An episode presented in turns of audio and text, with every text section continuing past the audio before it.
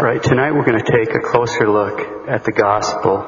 We'll read along and then I'll make a few comments as we go. We'll read the first part. I won't make many of the historical comments. We'll just pass over that fairly quickly. And it came to pass that in those days there went out a decree from Caesar Augustus that the whole world should be enrolled. This enrolling was first made by Cyrenius, the governor of Syria, and all went to be enrolled, everyone into his own city. Joseph also went up from Galilee out of the city of Nazareth into Judea, the city of David, which is called Bethlehem, because he was of the house and family of David, to be enrolled with Mary's espoused wife, who was with child. And it came to pass that when they were there, her days were accomplished, that she should be delivered, and she brought forth her firstborn son. Now we just commented on this on the Feast of Immaculate Conception, but it's worth a quick review. Remember the symbolism of the Easter fire. The Easter fire started by striking uh, a flint with steel. And the symbolism there, the spark coming out of the rock is like our Lord passing uh, through the through the, the tomb. He came out. The angel later on rolled back the, the, the stone, but he passed out through it. As one theologian says, um, well, I'll, just read what, what that has to do with Christmas right here. What one theologian says is Christ in his risen body will one day pass out of a sealed stone tomb without opening it. So now he leaves the womb of his mother and enters the world without depriving her of her virginity. Okay, as St. Augustine points out, Our Lady was a virgin before the birth, during the birth, and after the birth. St. Gregory of Nyssa, quote, Although coming in the form of man, yet he is not subject in everything to the law of man's nature. Well, as being born of a woman tells of human nature, virginity becoming capable of childbirth betokens something above man's nature. Of him then his mother's burden was light, the birth immaculate, the delivery without pain, the nativity without defilement. For as she who by her guilt engrafted death into her nature was condemned to birth, bring forth in pain, that's Eve, it was fitting that she who brought life into the world, Our Lady, would accomplish her delivery with joy. Okay, and if there was still any doubt, and of course, I'm clearing up all the errors from this blasphemous movie. Here's the solemn infallible teaching of the Catholic Church given at the First Lateran Council, 649, under Pope St. Martin. Quote, this is Canon 3, this is infallible. If anyone does not properly and truly confess in accord with the Holy Fathers, that in the true and proper sense the Holy Mother of God and ever Virgin and Immaculate Mary in this last age, not with human seed but of the Holy Spirit, properly and truly conceived the divine Word Himself, who was born of the God the Father from all ages, and that she gave him birth without any detriment to her virginity, which remained inviolable even after his birth, let him be condemned. Okay, we'll return to the Gospel. Luke 7 7. And she brought forth the firstborn and wrapped him up in swaddling clothes. Now I'm sure everybody here knows what swaddling clothes are. When we when we see a, a manger, we don't see it, but they're wrapped up like a little football. It, it, you, it's like a cloth diaper in, in, the Middle East in those days. So there'd be a triangle. They'd wrap around that, and then they'd they'd wrap that around with bands. The swaddling clothes, the, the relics, there's there's swaddling clothes.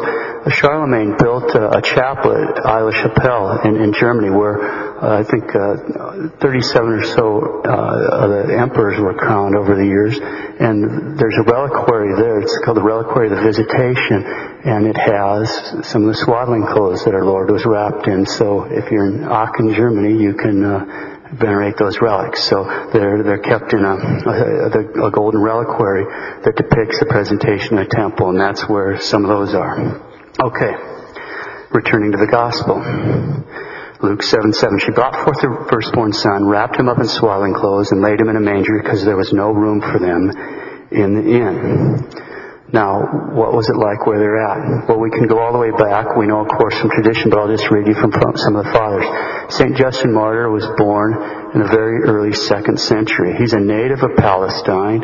He's a member of the generation immediately post-apostolic, so he knew all the guys uh, that, that after his, that converted him had been taught by the apostles and whatnot, and certainly he knew what was going on in Bethlehem. And here's what he wrote. Quote, Since Joseph could not find any lodging in the village, he took up his quarters in a certain cave near the village. And it was while they were there that Mary gave birth to the Christ and laid him in a manger. So he's in the cave. Now, in, in 30, 132, Hadrian, the emperor, tried to desecrate all the holy places, so he built pagan shrines right there in, in the Holy Land. Every place where there's a holy place, they build a pagan shrine over to, to, to the gods. St. Jerome writes about this, and St. Jerome, he lived in Bethlehem for 34 years, from 386 to 420. St. Jerome, quote, doctor of the church, from the time of Hadrian to the reign of Constantine, a period of about 180 years, the spot which had witnessed the resurrection was occupied by a figure of Jupiter, while on the rock where the cross had stood, a marble statue of Venus was set up by the heathen and became an object of worship. The original persecutors indeed supposed that by polluting our holy places, they would deprive us of our faith in the passion and in the resurrection.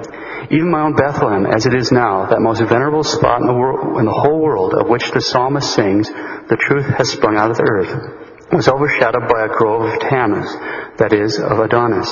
In the very cave where the infant Christ had uttered his earliest cry, lamentation was made for the paramour of Venus. So, uh, that's uh, that's Saint Jerome writing about it. In fact, when Saint Helena got there, it made it kind of easy to find the holy places because they already knew from tradition every place where these things they just had to tear them down and, and, and dig under them, and there and, and there it was right there. So fairly easy for Saint Helena to locate this stuff. The, the pagans had already done it for. Her. Okay, what about uh, the manger? Uh, okay. St. Jerome, Origen writes about it, but St. Jerome, at the time the, the manger was there, as, as St. Jerome writes, quote, I too miserable sinner that I am, have been accounted worthy to kiss the manger in which the Lord cried as a babe, and to pray in the cave in which the tra- travailing virgin gave birth to the infant Lord. It's not a cave anymore because the basilica, they had to remove the roof of it because it was, it was too heavy, but that, that's where it is. Anyway, what happened in 640, uh, the, the Muslims came in under the Caliph Omar and they captured Palestine and Jerusalem. And so this long and terrible night of Muslim uh, misrule fell on the Holy Land. And immediately after that, in 642, during the reign of Pope Theodore I, now he's a native of Jerusalem, uh, and he was a pope from 642 to 649, and, and relics from, from the manger were brought to Rome for safekeeping. There's five boards of sycamore wood. They'd been the supports in the manger. They're in St. Mary Major. The Basilica St. Mary Major in Rome is, is where it, and if you ever go there, it's right under the main altar. There's kind of a little staircase you can go down, and there's a, a, a scene with our Lord laying in the manger, and the silver reliquary, and it has crystal windows that you can see the boards, that you can see through and see the boards. So there's five boards of them in this, in this urn that, that has Christ our Lord on it anyway, uh, so the relics are there from the Holy Land, uh, from the manger. Returning to the gospel. And they were in the same country, shepherds watching and keeping the night watches over the flock. Okay. Of course, the fact that the Messiah was going to be born in Bethlehem was clearly prophesied in the Old Testament. About 800 years before our Lord's birth, the prophet Micah spoke clearly about the dignity of this small village of Bethlehem. Quote, And now, Bethlehem Ephratah, art a little one among the thousands of Judah. Out of these shall he come forth that is to be the ruler in Israel, and his going forth is from the beginning, from the days of eternity. Close quote.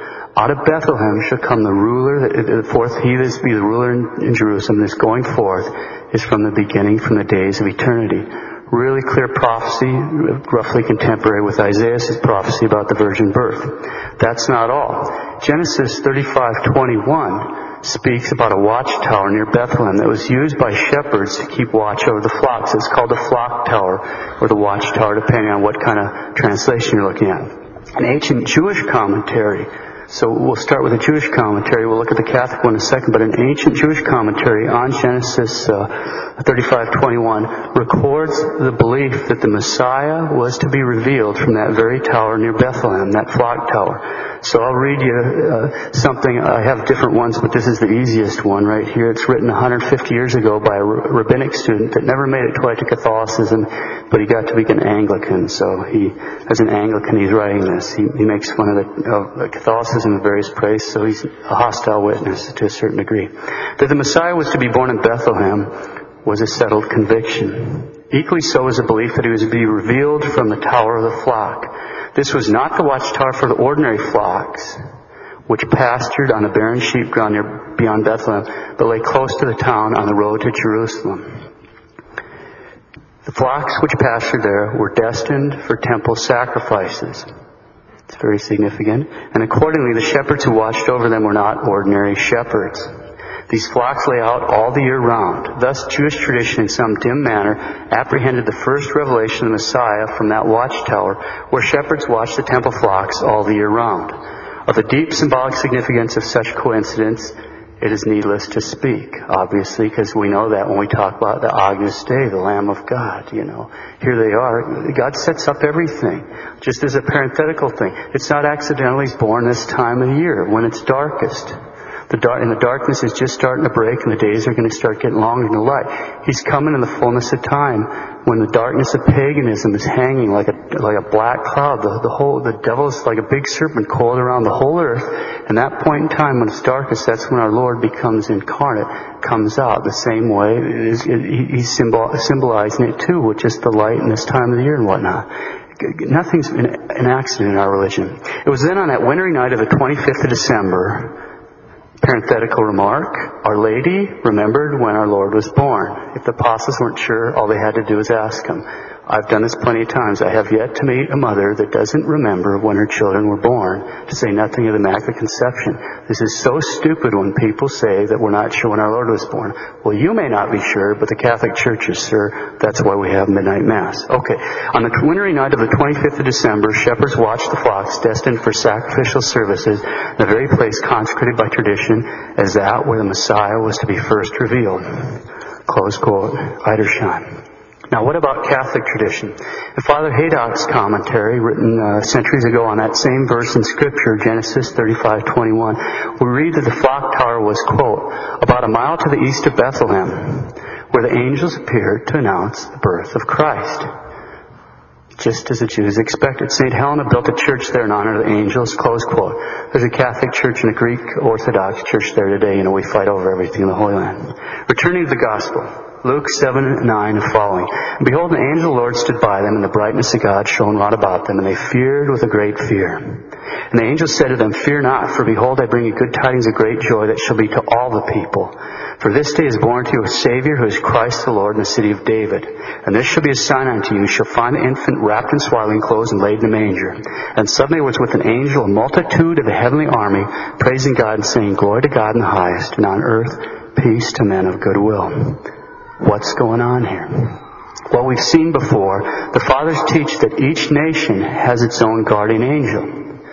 And the main purpose of the guardian angel is to guide the people of that nation the ways of holiness and righteousness.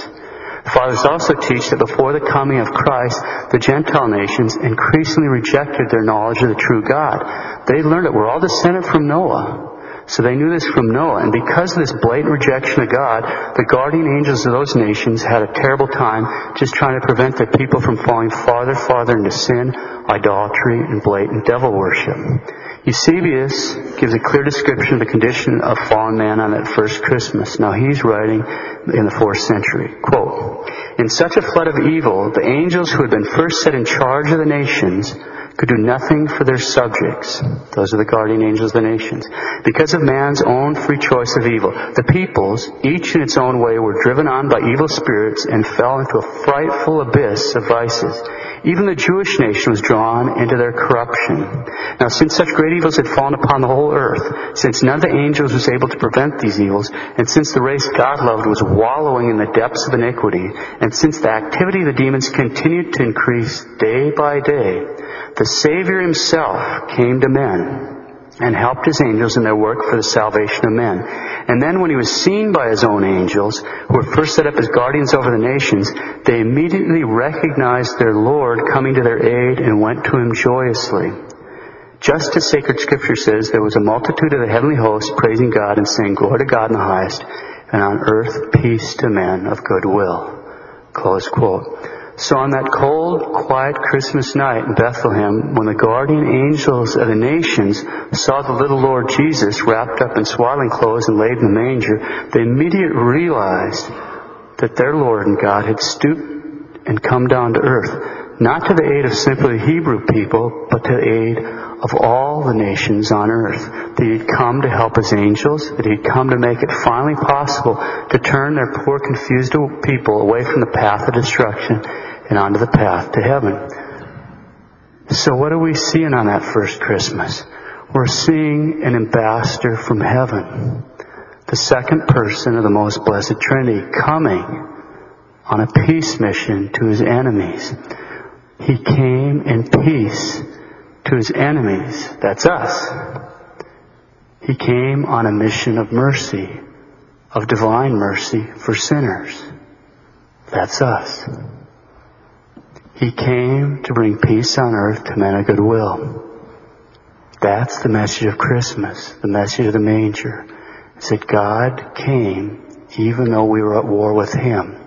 And He came as a helpless baby that none of us can or should be afraid of to show how much He loves us and how much He longs to have mercy on us. That's the message of Christmas. Merry Christmas.